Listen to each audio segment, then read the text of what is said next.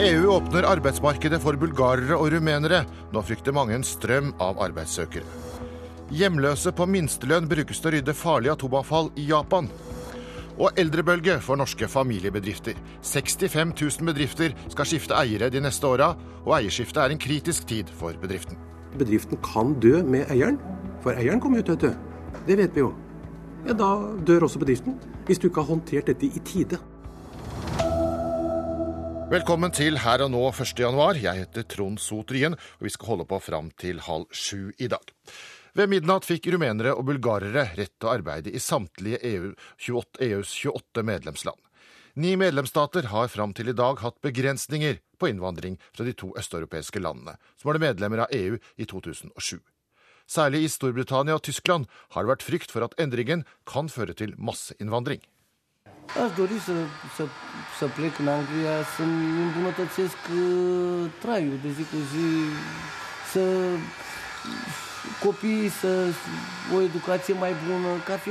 Jeg ønsker å reise til England for å få en høyere levestandard. Jeg vil også at barna våre skal få en bedre utdannelse, sier bilmekanikeren Mladin Trancha i Romanias hovedstad Bucuresti.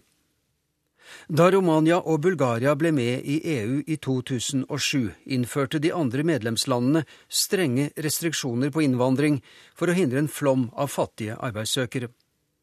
En rekke land, deriblant Sverige, Danmark og Finland, har senere hevet restriksjonene. Det samme har Norge gjort. 9 land har holdt igjen, men fra i dag må de også åpne dørene. I Tyskland har CSU, søsterpartiet til forbundskansler Angela Merkels kristelig-demokratiske parti, lagt frem en rekke forslag for å hindre såkalt velferdsturisme. De vil innskrenke retten til utbetalinger fra det offentlige, og trygdesvindlere skal kunne utvises, foreslår de.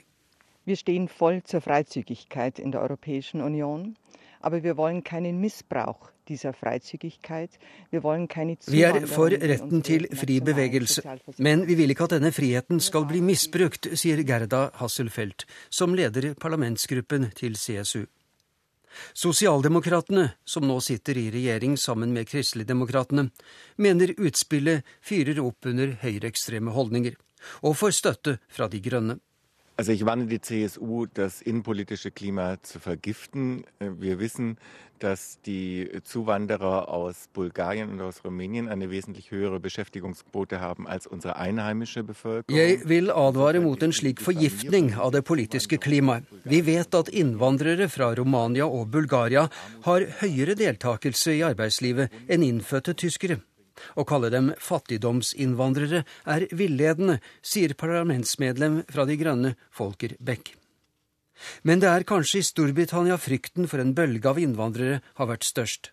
Der støtter over 60 parlamentsmedlemmer en kampanje for å forlenge overgangsordningen med ytterligere 5 år. It's irresponsible to open the door unconditionally to 29 million very poor people from Bulgaria and Romania. I don't know how many are going to come. The best estimate...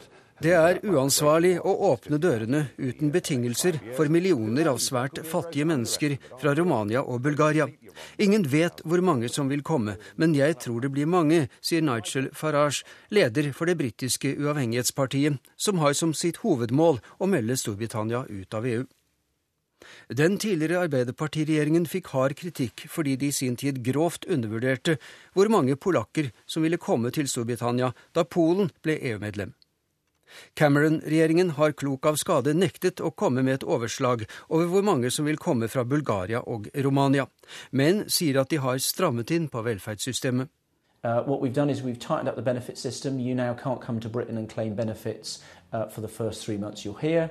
There's a time limit on the length of time you can claim unemployment. Nå kan du ikke kreve velferdsytelser i løpet av de første 3 månedene av oppholdet. Vi har begrenset hvor lenge du kan kreve arbeidsløshetstrygd. Og hvis du ikke kan forsørge deg selv, kan vi sende deg tilbake til hjemlandet, sier innvandringsminister Mark Harper. Men mange eksperter tror at det ikke er så mange rumenere og bulgarere som vil benytte seg av de nye mulighetene. De mener at mange av dem som ønsket å flytte til andre EU-land, allerede har gjort det. Og reporter her, det var Gunnar Hybertsen. Og Line Eldring, du er seniorforsker ved FAFO og har blant annet forsket på arbeidsinnvandringa. Og hva har skjedd etter at Norge opphevet restriksjonene på innvandring fra de 2 landene? Det har ikke skjedd noe veldig dramatisk. Det har vært en liten økning i antallet bosatte bulgarere og rumenere i Norge. Men nå skal det også sies at vi har hatt en annen type overgangsordning enn Storbritannia. Så det var litt enklere å komme til Norge og jobbe også før 2012 for disse nasjonalitetene. Hva tror du er grunnen til at det ikke har kommet flere? Altså, arbeidsinnvandringen er jo mye drevet av muligheten til å få jobb, og det har vist seg at det er ikke så lett for nye landgrupper å komme til Norge hvis de ikke kan språk, ikke har spesielle kvalifikasjoner. Så er det også sånn at Norge ikke er en spesielt attraktiv destinasjon. Rumenere foretrekker gjerne å reise til latinske land, heller enn å dra nordover. For bulgarere er det langt unna, rett og slett, både språklig og på andre måter. Hvordan har de som har kommet klart seg her i landet? Det vet vi ikke så veldig mye om. Det er vanskelig å etablere registerbasert kunnskap. Altså, det er såpass kort tid siden vi åpnet, så det kan jeg egentlig ikke si noe helt presist om. Men vi vet jo at det er en del rumenere i Norge som bor og jobber på gata, men det er også folk som er i det mer ordinære arbeidsmarkedet innenfor industrien, for eksempel. Ja, vi hørte jo i innslaget her at mange, ikke minst i Storbritannia og Tyskland, frykter en bølge av besøkere fra disse landene. Har de grunn til den frykten? Det er vanskelig å si. Som ble nevnt i reportasjen, så kom det mange flere polakker og baltere enn det man hadde forventet i 2004 eller etter 2004, men da var det også et veldig stort behov for arbeidskraft i Storbritannia. Nå er situasjonen annerledes. Så her må vi egentlig bare vente og se, men jeg tror vel at noe av den debatten i Storbritannia er drevet av EU-motstand også, ikke bare klare analyser av hva som muligens vil skje. Så jeg tror nok de mest pessimistiske prognosene når det gjelder velferdsturisme og masseinnvandring kan slå feil. Takk skal du ha, Line Eldring, forsker ved FAFO.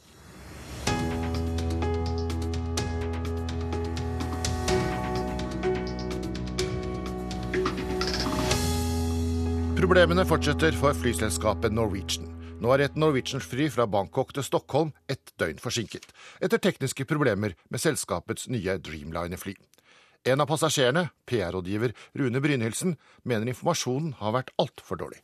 De første 6 timene var det ikke noe informasjon i det hele tatt, utover en printa A4-side som var flyet var forsinket. Forteller Brynhilsen, som var på vei hjem fra en ferietur i Thailand. Flyforsinkelsene kommer kort tid etter at 276 passasjerer ble strandet i New York i over 2 døgn ekstra, og dermed ikke kom seg hjem til nyttårsfeiringa. Passasjerene er irriterte, forteller Brynhilsen. De har mye å hente på informasjonen. Jeg tror passasjerenes tåleevne er ganske stor, bare man har fakta å forholde seg til. I dette tilfellet har vi ikke hatt fakta i det hele tatt, og da blir det mye spekulasjoner og mye frustrasjon. Ved forsinkelser eller endringer sender Norwegian ut en tekstmelding. I dette tilfellet hadde bare 100 av 270 passasjerer fått beskjed om at flytida var utsatt. Nå skal Norwegian gå gjennom rutinene sine, sier kommunikasjonssjef Lasse Sandaker-Nielsen. Når sånne forsinkelser oppstår, så er det viktig for oss å ivareta de reisende på en skikkelig måte og gi de korrekt informasjon. Passasjerer i New York reiser hjem i ettermiddag, opplyser selskapet. Passasjerene i Thailand må vente til i morgen før de får reise hjem. Tekniske problemer med flytypen Boeing 787, også kjent som Dreamliner, har vært årsaken til begge forsinkelsene. Boeing er jo også ansvarlig for vedlikeholdet på våre Dreamliner-fly. Så det er klart at her har vi dialog, og når vi får så lange forsinkelser på grunn av teknisk, så er det ikke godt nok. Selskapet legger bak seg et turbulent år med flere negative hendelser. Nå legger de seg flat. Jeg vil gjerne si til alle de som er stranda nå borte i Bangkok og venter på å komme seg hjem, at vi er veldig lei oss for at flyet har blitt så forsinket. Vi forstår veldig godt at det er en frustrerende situasjon. Og vi skal virkelig gå gjennom informasjonsrutinene og SMS-systemet vårt for å sikre at informasjon som skal ut til passasjerene, faktisk kommer til passasjerene. Og det sa kommunikasjonssjef Lasse Sandaker-Nielsen til reporter Erik Våtland. Og dette her har lagt grunnlaget for et nytt ord, har jeg sett på Nettavisen i dag. Vi hadde jo askefast under vulkanutbruddet. Nå snakker folk om kjosfast.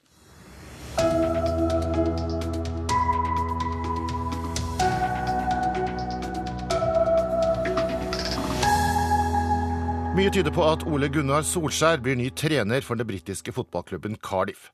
Molde-treneren tar dermed over for sparkede Malky Mackay. Oi, oi, oi! Hva nå, Vincent Tan? So he's got a couple of bodyguards with him as well today, just in case. Cardiff-eier Vincent Tan omstridd. Den malaysiske forretningsmannen har med seg livvakter på stadion, fordi han nylig endret fargene på drakta til dette walisiske Premier League-laget. Det ikke de eneste endringene han har gjort.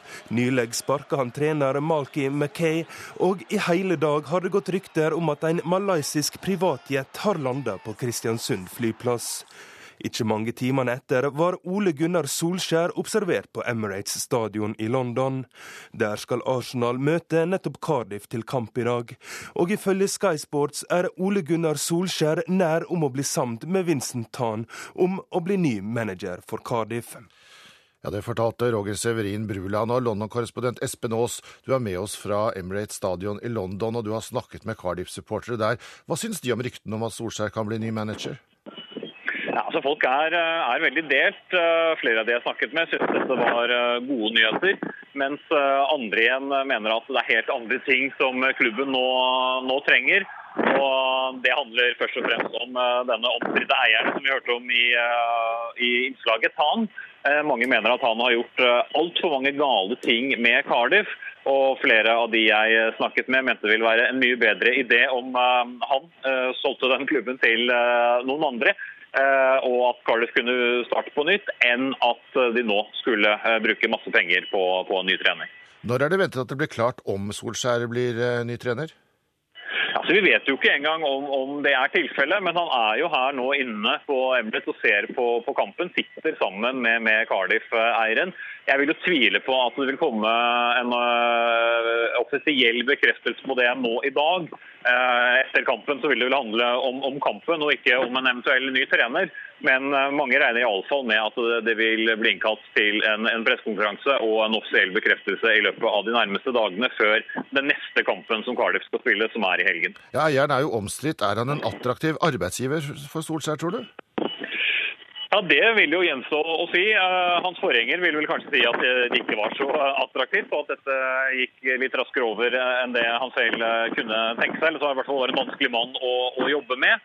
Og det jo det supporterklubben her også har sagt i forkant, at han en vanskelig eier og bruker Cardiff som han vil, uten nødvendigvis å forholde seg så mye til de som glad i laget, de som reiser rundt for å se fotball, som her på Emirates nå i dag. Så han har nok en lang vei å gå på å overbevise både supporterklubb og vanlige støttespillere av Cardiff. Takk skal du ha fra London, Espen Aas.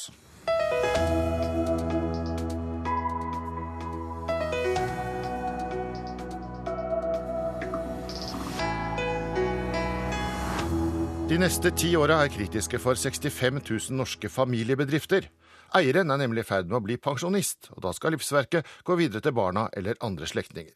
Men å arve en bedrift ikke bestandig lett, og det kan i verste fall ende med en skikkelig familiekrangel. Næringslivet har derfor startet et program for å hjelpe bedrifter, slik at eierskiftet ikke ender i konkurs, forteller ekspert på eierskiftet Kristian Sjølås. Det som kan gå galt blant annet at man venter for lenge. Og da blir det jo lenger du skyver eierskifteutfordringen fremover, jo dårligere vil virksomheten gå, og verdiene vil forvitre, og faren for at bedriften kan dø med eieren, for eieren kommer jo til å dø, det vet vi jo. Ja, da dør også bedriften, hvis du ikke har håndtert dette i tide.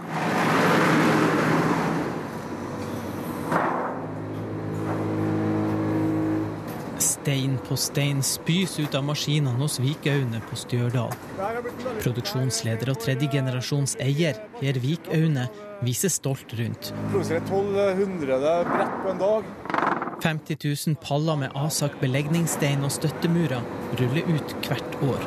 Det her skjer helt automatisk da. Det første fabrikken har vært Sunnefabrikk. Her står det begravelsesbyrå der. Bestefar Jon peker på bildet av starten. Kombinert tønnefabrikk og begravelsesbyrå. Generasjonsskiftet jo en kritisk fase i en driftsliv. Per og søskenbarnet Bård arva bedriften fra sine fedre på 90-tallet. Det startet med sommerjobbing, etter hvert mer ansvar. Det ble forventet at de skulle overta. Ja, så det var ingen som sa det, men det lå liksom i lufta. Var det sagt da? Nei, det var jo ikke sagt det, men det var dem som begynte bedrifta. De bestilte om noe, de skulle ikke ta over. Jeg tenkte noe hele tiden om vi skulle klare å få det til, det gjorde jeg jo. Men vi hadde jo videre med, og vi hadde jo lært mye av foreldrene våre, så har vi gjort det. Da Bård og Per overtok fra sine foreldre, var de begge midt i 30-årene. I dag er det 65 000 bedrifter der hovedeieren vil gå av med pensjon i løpet av de neste 10 årene. Eldrebølgen gjør at det kommer mange arveoppgjør fremover, forteller Kristian Sjølås i Eierskiftalliansen Trøndelag. Den kritiske tabben er jo at man da ikke vurderer godt nok. Er dette en virksomhet som kan overdras innenfor familien? Har vi gode eiere i neste generasjon som vil og kan drive dette videre? Eller er vi i en situasjon hvor denne virksomheten bør ut for salg og finnes en god kjøper? NHO, Innovasjon Norge og flere bedrifter har startet alliansen for å forberede arvinger. Å kvitte seg med et familieselskap er vanskelig. Det er jo familie og virksomhet er jo integrert og vevd inn i hverandre. Så det er et følelsesmessig bånd som er helt annerledes enn det er i et børsnotert selskap, selvfølgelig. Og det er jo noe av utfordringen, å klare å håndtere disse.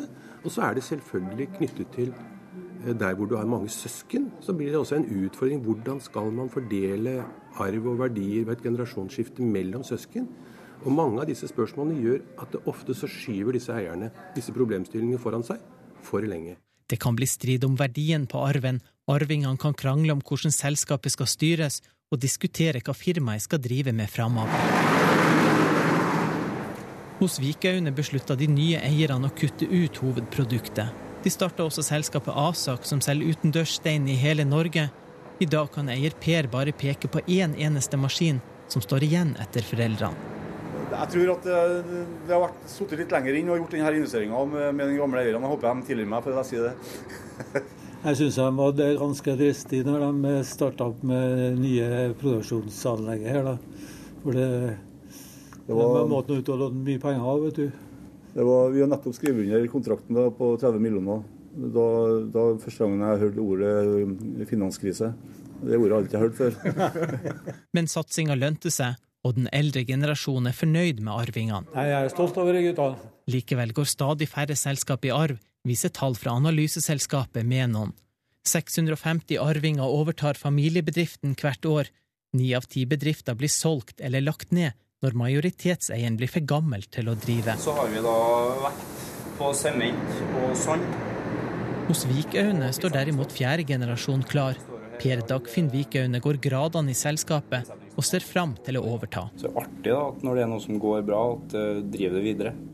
Og reporter her, det var Malvin Eriksen. Og Øyvind Bøhren, du er professor ved Institutt for finansiell økonomi på BI og har sett på lønnsomheten hos familiebedriftene sammenlignet med andre typer selskaper. Hvor godt går familiebedriftene i forhold til andre?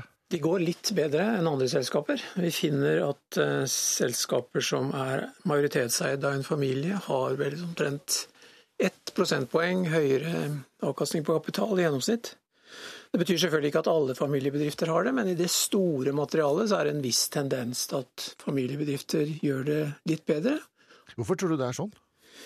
De gode tingene ser du vel først og fremst hvis du sammenligner hva alternativet er. Hvis alternativet er å ha mange små eiere som ikke kjenner hverandre, og la oss si at selskapet er på børs, så vil det være veldig stor avstand mellom de som eier, de som er i styret, og de som er i daglig ledelse. I familiebedriften er jo da styre, ledelse, eierskap veldig ofte veldig tett integrert, sånn at det finnes ikke noe skille mellom eierskap på den ene siden og daglig ledelse og kontroll på den andre siden. Det er akkurat det problemet som kan plage den børsnoterte bedriften, med at styre og Daglig ledelse ser aldri eierne, eierne er aldri i bedriften, og styret og ledelsen kan komme til å gjøre ting som ikke er i eiernes beste. Så vi får interessekonflikter som vi ikke har i familieselskaper, hvor altså denne koblingen er mye tettere. Men kan ikke også i familieselskapet bli konflikter mellom forskjellige grener av familien som vil forskjellige ting? Jo, du kan vel heller si at nettopp det at de er så tett, er også et problem, og det største problemet der er innavlproblemet. Altså. Hvis du skal ha en ny daglig leder, så hvis kriteriet er at du skal ha et bestemt etternavn, du skal være i familien, så er det klart at da har du kanskje en 3-4 kandidater, hvis du er heldig, i motsetning til si et børsnotert selskap, eller et selskap som ikke bryr seg om familiebånd, vil du kanskje ha 10 000 å plukke fra. Og det samme vil gjelde for styreledelse, så det som i utgangspunktet er godt for familiebedriften, tette bånd, lojalitet, langsiktighet, tillit, det kan også være problemet med at det skaper innavl. I reportasjen hørte vi om en bedrift som har gått i arv i 3 generasjoner. Hvor vanlig er det at bedrifter har samme familie som eier over lang tid? Jeg tror 3 generasjoner er forholdsvis lenge. Jeg har ikke forsket på det selv, men det er for eksempel bare 2 shippingselskaper i Norge som har overlevd i 5 generasjoner. Det er Wilhelm Wilhelmsen, og det er Olsen-selskapet. Så jeg tror 3 er lenge. Det er jo en slags myte som går om at det liksom er den eldste som da bygger opp firmaet, og mens sønnen kommer og overtar og sløser vekk alle pengene igjen. Er det tilfellet i virkeligheten? Vi driver og undersøker akkurat det nå for Norge. Data fra andre land gir ikke helt klare indikasjoner på det. Så det dreier seg om, ikke sant, er generelt om evnen til å etablere en bedrift, og særlig drive en bedrift, om det sitter i genene eller ikke. Altså om disse egenskapene går i arv. Og hovedmaterialet fra andre land tyder på at svaret er nei, det går ikke i arv, og mange ganger går det galt. Og spørsmålet er i grunnen galt om det går i 2. generasjon eller 3. generasjon. Det er som det dreier seg om. Blir det færre og færre familiebedrifter igjen her i landet? Nei, det ser ikke sånn ut. Altså, våre data tyder på at 2/3 av bedriftene i Norge er familiebedrifter. Altså, med en familiebedrift mener jeg da en bedrift hvor majoriteten av aksjekapitalen er eid av en familie. Så det tallet i hvert fall ser ut til å være forholdsvis stabilt i de i hvert fall 12-13 årene vi har sett på. Så familiebedriften er den dominerende altså eierformen i selskaper i Norge, og som jeg tror i alle land i verden. Og sånn vil det fortsatt bli. Altså. Det er bare grunn snakk om de kommer til å skifte eierskap fortere enn før. Jeg tror det er det som problemstillingen dreier seg om først og fremst. Ikke om familiebedriften som fenomen forsvinner. Og det fortalte professor Øyvind Bøhren.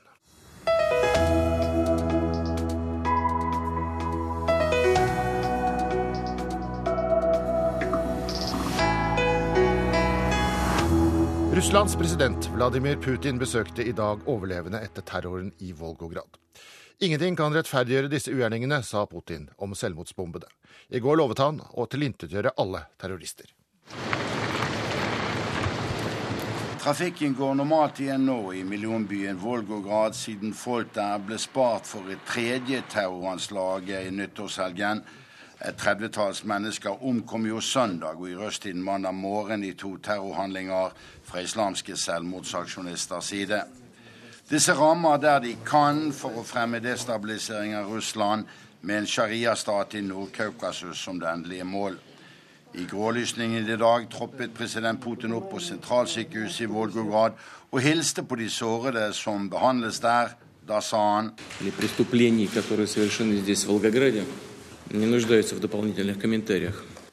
Forbrytelsene som fant sted her i Volgograd trenger ingen tilleggskommentar, for uansett forbryternes motiv så finnes det ingen rettferdiggjørelse av dette, særlig siden det også gikk utover kvinner og barn, sa president Vladimir Putin i Volgograd ved daggry.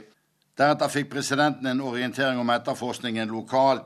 I den russiske delrepublikken Dagestan pågår også kontraterroristiske operasjoner i en jakt på 8 etniske russere som har konvertert til islam, og som politiet frykter vil la seg bruke til selvmordsaksjoner i russiske byer.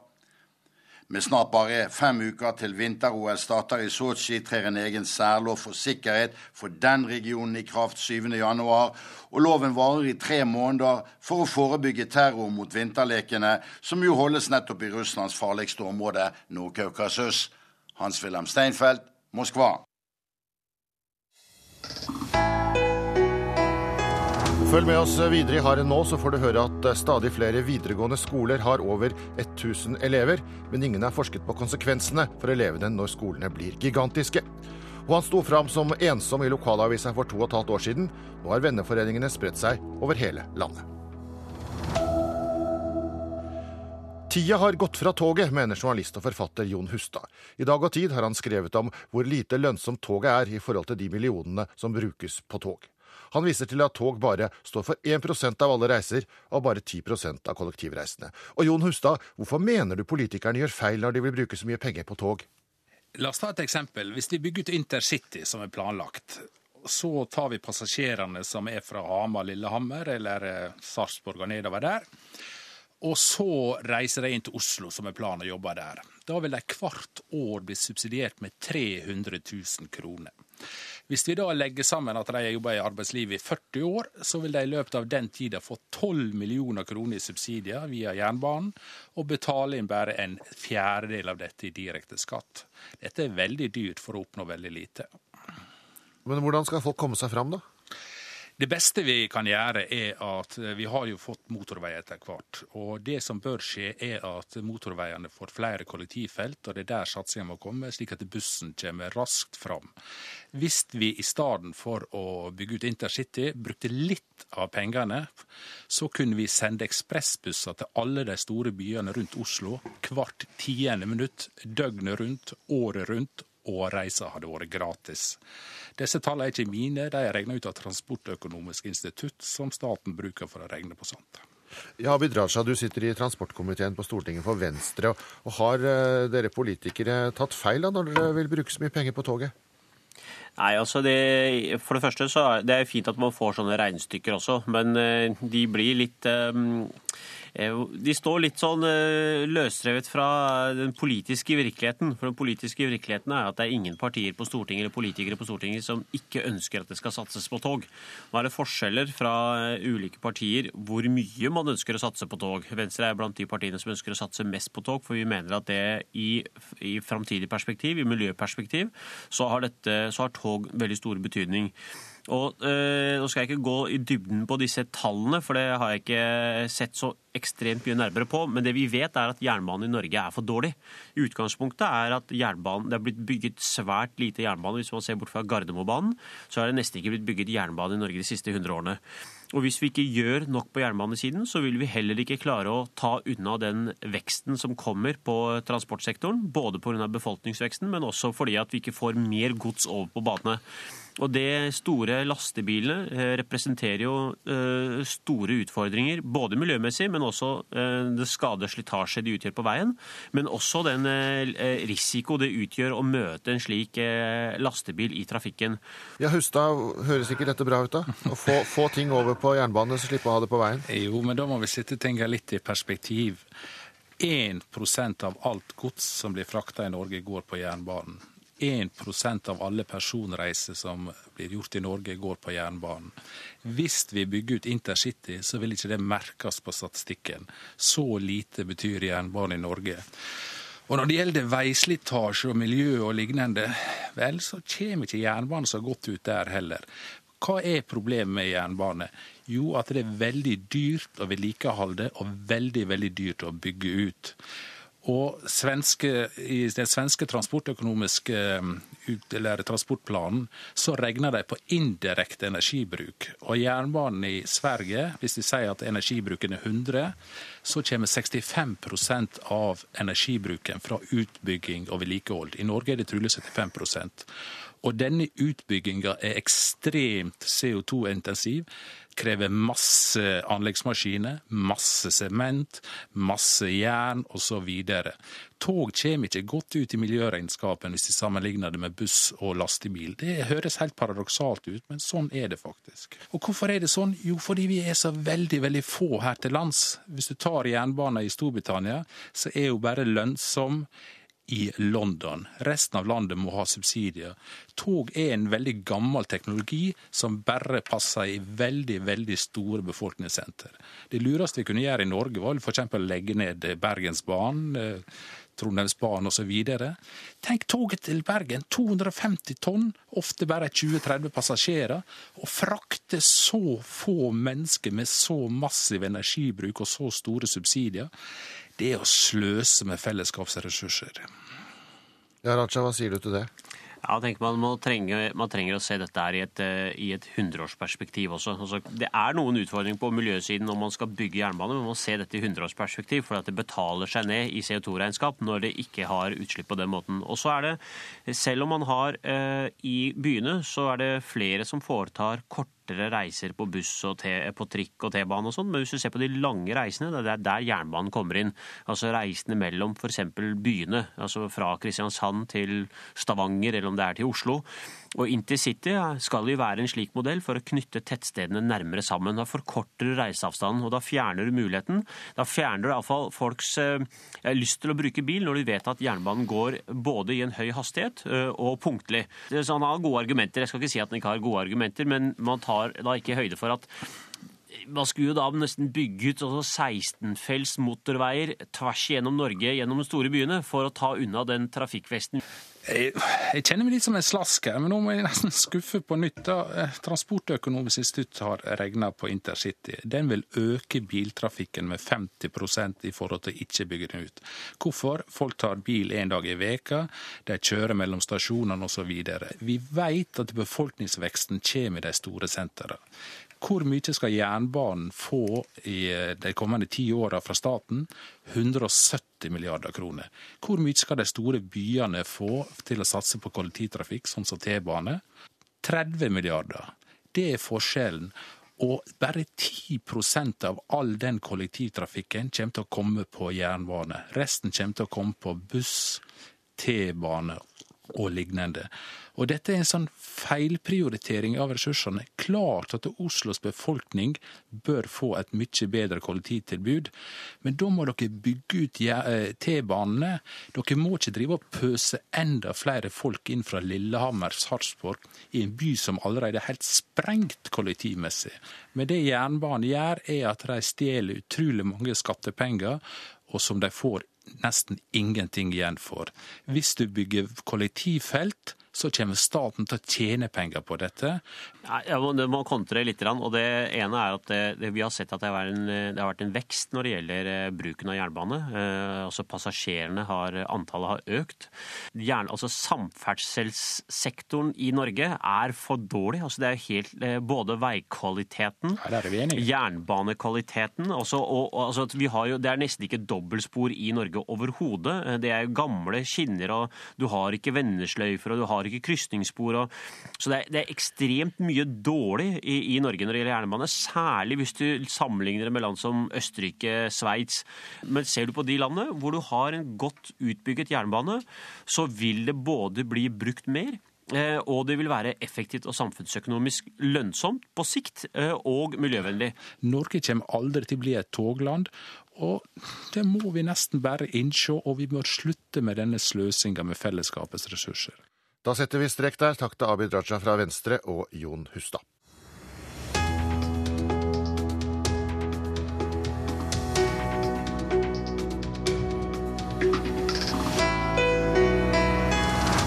Norske videregående skoler blir stadig større, og antallet gigantskoler har økt kraftig de siste årene.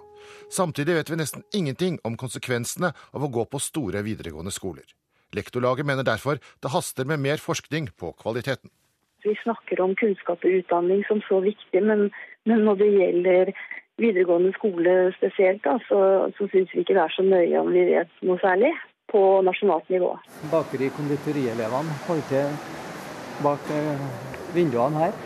På Strinda videregående kan rektor følge med elever på yrkesfag og studiespesialiserende gjennom glassvinduer. Skolen er den fjerde i Trondheim med over 1000 elever. Nesten alle sammen som skal til et klasserom samtidig. Da legger du veldig for meg at det er veldig mange som går på skolen. Det er sånn. Sier Anders i 1. klasse. De siste årene har fylkene bygd 13 nye gigantskoler med over 1000 elever, viser tall fra Utdanningsdirektoratet. Men er store skoler verre enn små? Det er vanskelig å si. Jeg ser jo her i hvert fall at når de blir større enn 600 elever, så skjer det noe i forhold til fraværsprosenten.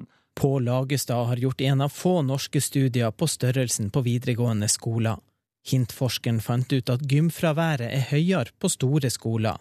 Mye fravær kan gjøre at elevene ikke får vitnemål og kan slite med å få jobb senere. Studier fra USA viser mange fordeler for små skoler. Elevene trives bedre, foreldrene involverer seg mer i undervisninga, og det er mindre disiplinproblemer og bråk. Det er klart, det norske samfunnet skiller seg jo fra det amerikanske på mange måter. For eksempel det her med voldsproblematikk er jo ikke så stort problem her i Norge, men samtidig så er det rart at man gjør det uten å på en måte sette seg litt mer inn i hva det har å bety. Jeg har jo en mistanke om at det økonomiske ligger bak, og så har man kanskje ikke stilt seg spørsmålet hvilke betydninger vil de her strukturelle endringene ha for elever? Når skoler slås sammen til gigantskoler, kan det føre til at 16-åringer må flytte på hybel eller får en lang busstur til skolen.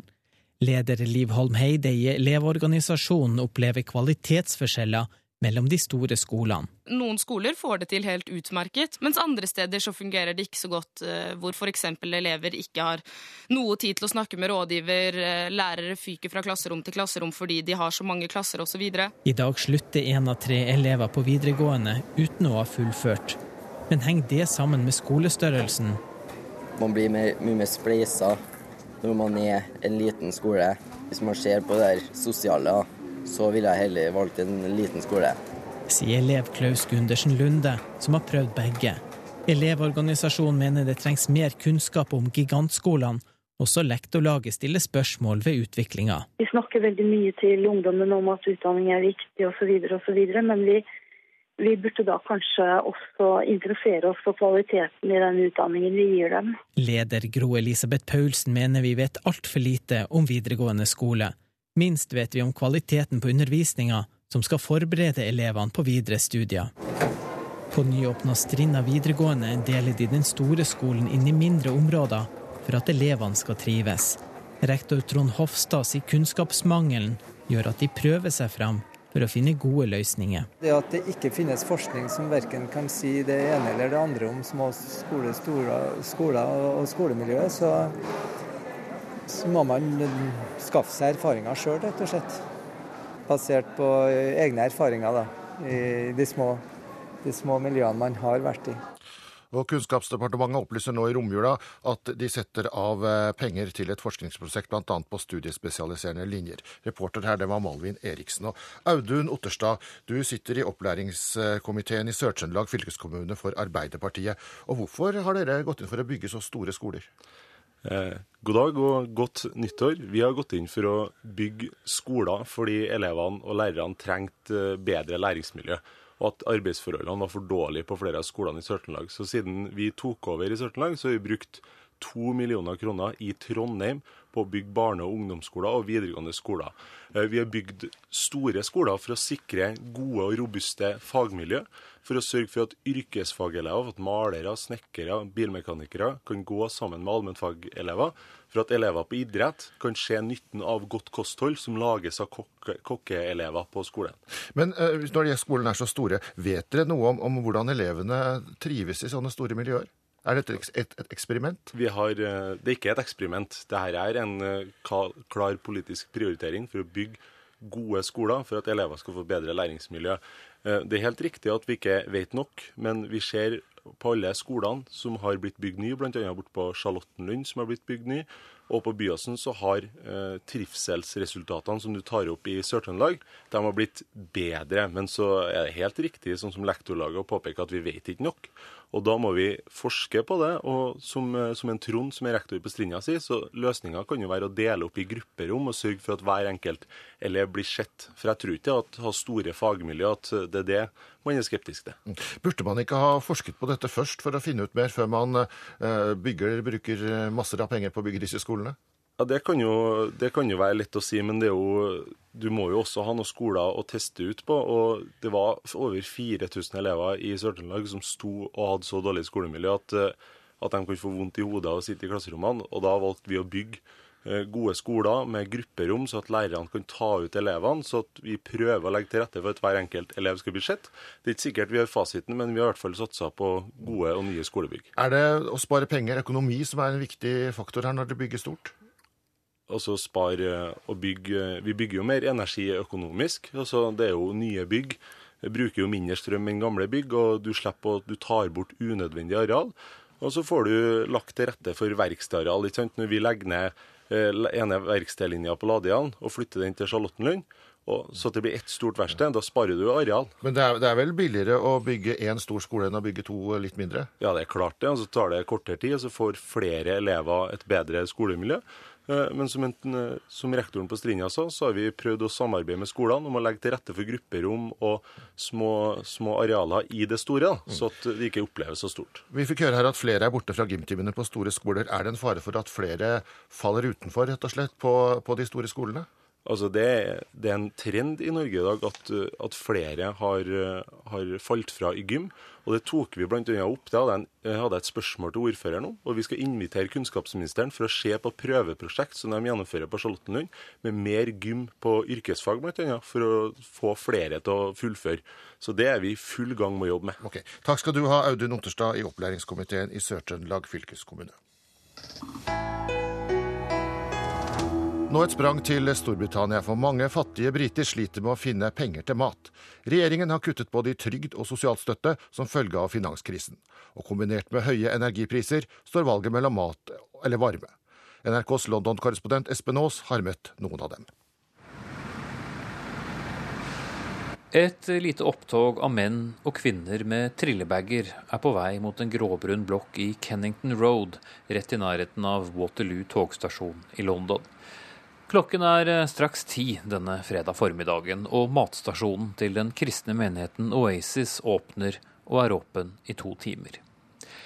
En av dem som er kommet hit er Tony, en kvinne i slutten av 50-årene.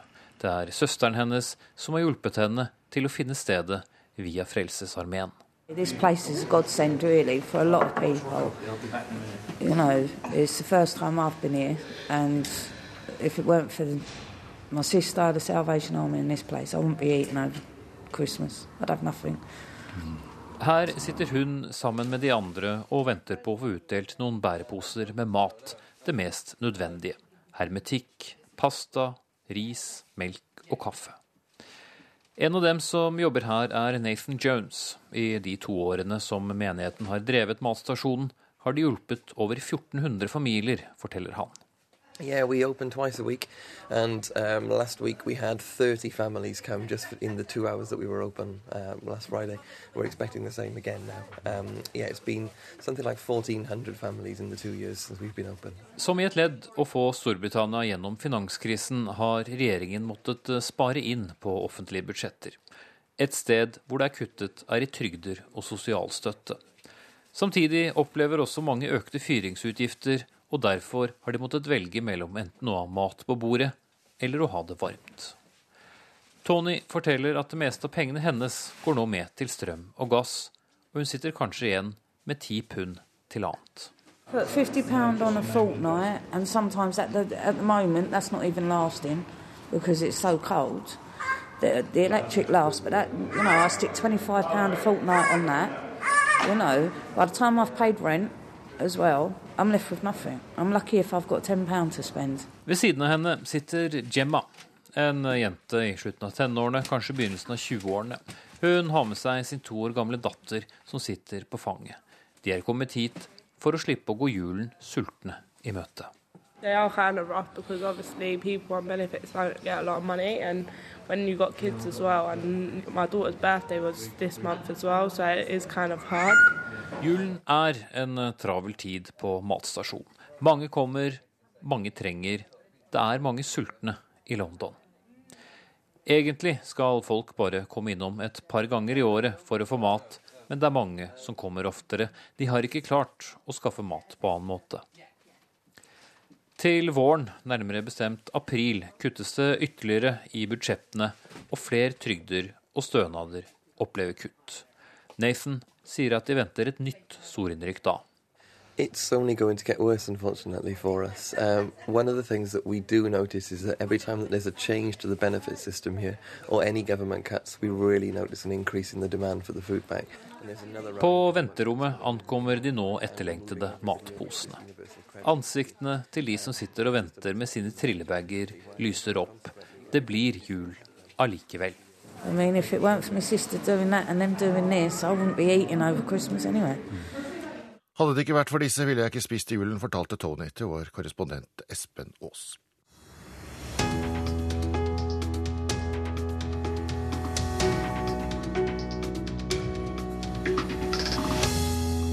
For litt over 2 år siden sto han fram i lokalavisa i Stavanger og fortalte at han var ensom og trengte venner. Og responsen var enorm. Nå finnes det venneklubber i svært mange byer der folk kan søke sammen. Og Steinar Halleland, du er vår gjest på årets første dag. Og aller først, når traff du sist noen fra venneklubben? Det var i går kveld. Det var i går kveld. Hva gjorde dere da? Da var vi ut på sosialt sammenheng og feirte nyttårsaften i sammen. Hvor stort har dette blitt i Stavanger? Det har blitt kjempesvært. Jeg så inn på Facebook i dag, og da har vi faktisk passert 2400 medlemmer. Men alle kan vel ikke være sammen samtidig?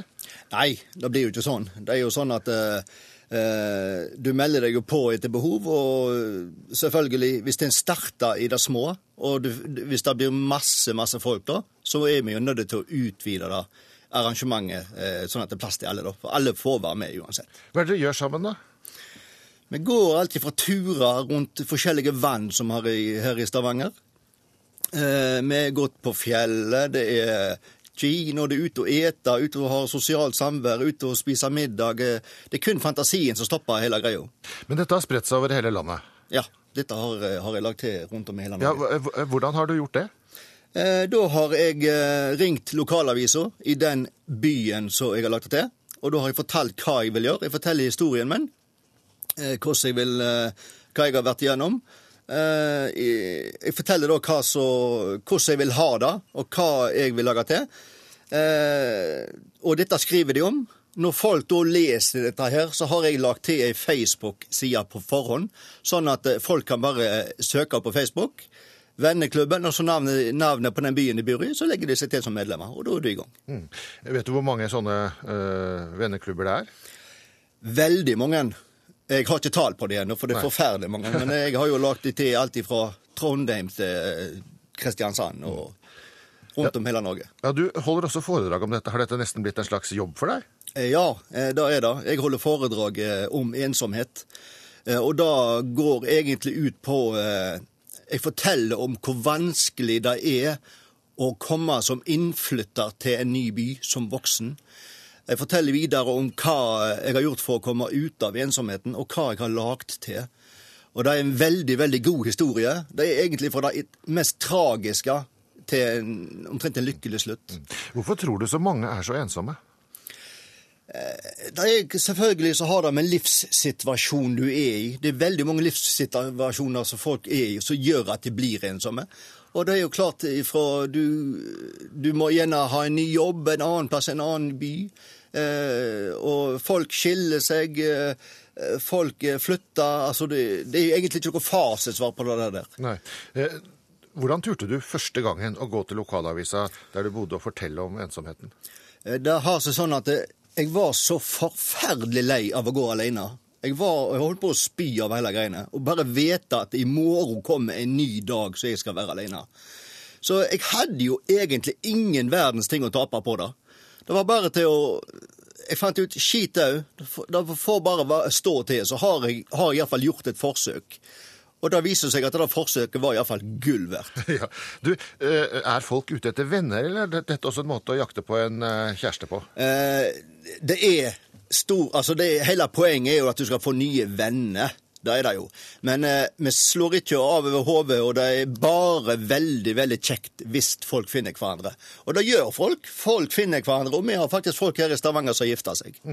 Hva slags reaksjon forventet du da du gikk ut første gangen? Hun journalisten første gang sa til meg, hva forventer du å få ut av dette, sier hun. Og da sa jeg at det hadde vært veldig, veldig kjekt å fått en 7-8 stykker rundt et bord, sier jeg. Sånn at jeg i hvert fall fikk 28 venner.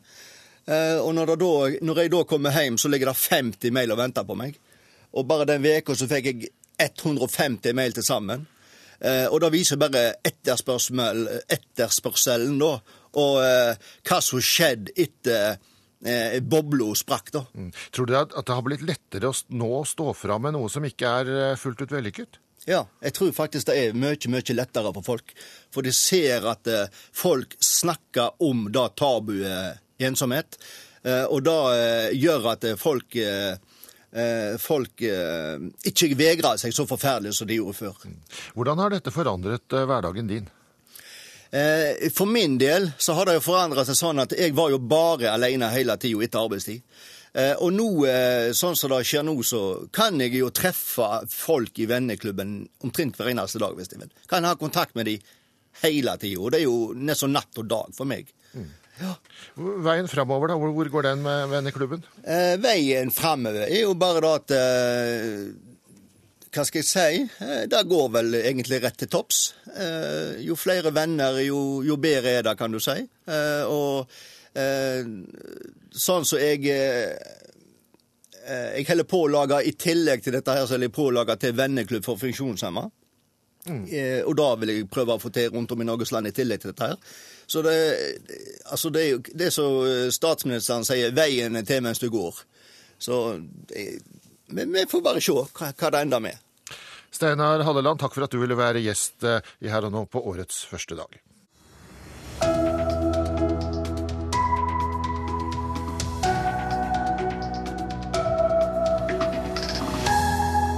Nå sport, for Astrid Urenholt Jacobsen tok andreplassen på dagens 10 kilometer i Tour de Ski. Oslo-jenta tok med det over sammenlagt ledelsen. Dagens største nyhet er derimot at favoritt Marit Bjørgen er syk og dropper konkurransen. I går kveld ble 33-åringen slått ut av et magevirus, og i formiddag var hun fortsatt i ulaget da hun møtte pressen. Kommer du til å klare å ligge på sofaen og se på dette på TV? Ja, det går nok veldig bra. Men det var mange som kunne vinne, men hvem tror du vinner? Det er vel en som vinner dette her. Jeg er svimmel, sa ei bleik Marit Bjørgen. Pressekontakt Gro Eide tok så tak i armen til Bjørgen og førte skidronninga inn på en stol i naborommet. Et halvt døgn uten næring er dårlig nytt for en toppidrettskropp, fortel trener Egil Kristiansen. Nei, jo, er ikke 100%, og det så vi i går, og hadde sleit litt med noe, kall det en lettere omgangsuke, et eller annet, og det setter en såpass tilbake at den er ikke i stand til å yte på 100%, og da er det ikke aktuelt for Marit å gjennomføre en krevende Tour de Ski. Tour de Ski har vært ett av 2 mål denne sesongen. OL i Sochi er og blir hovedmålet. Derfor var det ifølge treneren grei skuring å droppe turen. Terskelen for at den bryter av er veldig lav i forhold til at det er jo faktisk OL som er målet. Hvis det hadde vært et olympisk renn i dag, hadde Marit gått da? Ja, det tviler jeg egentlig på. Det er ikke sånn at du er i stand til å gå noe skirenn i dag. Altså, i hvert fall ikke å yte 100%, og det er ikke noe mål. Tilbake på hotellet i Lenserheide. Marit Bjørgen stilte tappert opp og svarte på en rekke spørsmål før det svimla. Mellom annet hvordan det var å måtte bryte et av hovedmålene for sesongen. Det er litt av gamet, det å drive toppidrett og sykdom. Man må være frisk for å være med i gamet her, og når man blir det, så må man bare avslutte, og sånn er gamet, og jeg har vært med på mye moro, så det har ingenting å... Ja. Klart man blir skuffet der og da, det er man har hatt et mål og ikke kan fullføre målet sitt, så må man bare legge det bak seg og så se fremover. Therese Johaug er nummer 4 i sammendraget og er vår fremste favoritt til norsk sammenlagt siger. Hun følger med lagvenninna som reiste hjem i dag. Jeg synes jo veldig synd for Marit at hun måtte trekke seg på turen, og hun har på en måte vært en veldig sterk sammenlagt kandidat. Men det viktigste er å ta vare på helsa, og det kommer viktigere skirenn for Marit senere i vinter med tanke på OL og sånn, så det var viktig for henne å bare reise hjemme, sånn som situasjonen ble. Reporter var Ole Rolfsrud, og på herresiden tok Martin Jonsrud Sundby over ledelsen sammenlagt etter dagens 15 kilometer. Nå til hopp, for da Anders Bardal skuffet under nyttårsopprennet i Garmisch i dag, var det en annen Anders som stod fram og reddet det norske lagets ære. Anders Fannemel lå på tredjeplass etter første omgang, og leverte også et godt hopp i andre omgang. Det ble fjerdeplass til slutt på nordmannen på en dag da østerrikerne sto for dobbeltseier. Likevel var ikke 22-åringen helt fornøyd. Det litt surt når du ligger på tredjeplass og blir fire, men jeg kaller ikke det René Obersthoff, så jeg må nesten være innsjå at her er ganske bra til å være meg. Derfor hadde Fannemel all grunn til å være fornøyd, siden han ikke klarte å kvalifisere seg til det første renn i hoppuka i Oberstdorf. Nordfjordingen slo til med 138 meter i første omgang, og leverte også i andre med 136,5 meter. Nå håper han også å få det til i de to siste rennene i hoppuka. Jeg føler meg trygg i dag, men så sitter jeg der plutselig og sliter igjen. Så jeg skal prøve så godt jeg kan og fortsette med det her. Det ble Østerrikes dag da kometen Thomas Diethard vant rennet foran Thomas Morgenstern. Simon Amann fra Sveits ble nummer 3. For Anders Bardal ble det en skuffende dag med 129 meter i første omgang. Ja, det var et heller dårlig første hopp. Det irriterer meg litt. Jeg slipper meg løs, det blir mye kontroll. Andre hoppet er mye nærmere, og da er jeg oppgjøret. Ja. Steinkjærhopperen svekket dermed sine sammenlagtsjanser i hoppuka. Sportssjef for hopperne, Claes Brede Bråten, vil ikke fokusere på det. Nei, det skal hoppe i halvveis, så det har nok skjedd større under i idretten enn om Bardal skulle klare å hente igjen det her, men det er liksom ikke vi, uansett om vi hadde ledet eller ligger sånn som vi gjør nå, så er jo vårt fokus renn for renn, og Bardal gjør et greit andre hopp, men han fikk ikke helt til konkurransen her i Garmisch i år. Og de to siste nordmennene, Rune Welta og Anders Jakobsen, havnet på henholdsvis 23. og 26. plass i dagens renn. Reporter var Hilde Liengen. Her og nå er slutt. Remi Samuelsen var ansvarlig for det tekniske, Kristian Hofstad for innholdet, og jeg heter Trond Sotryen.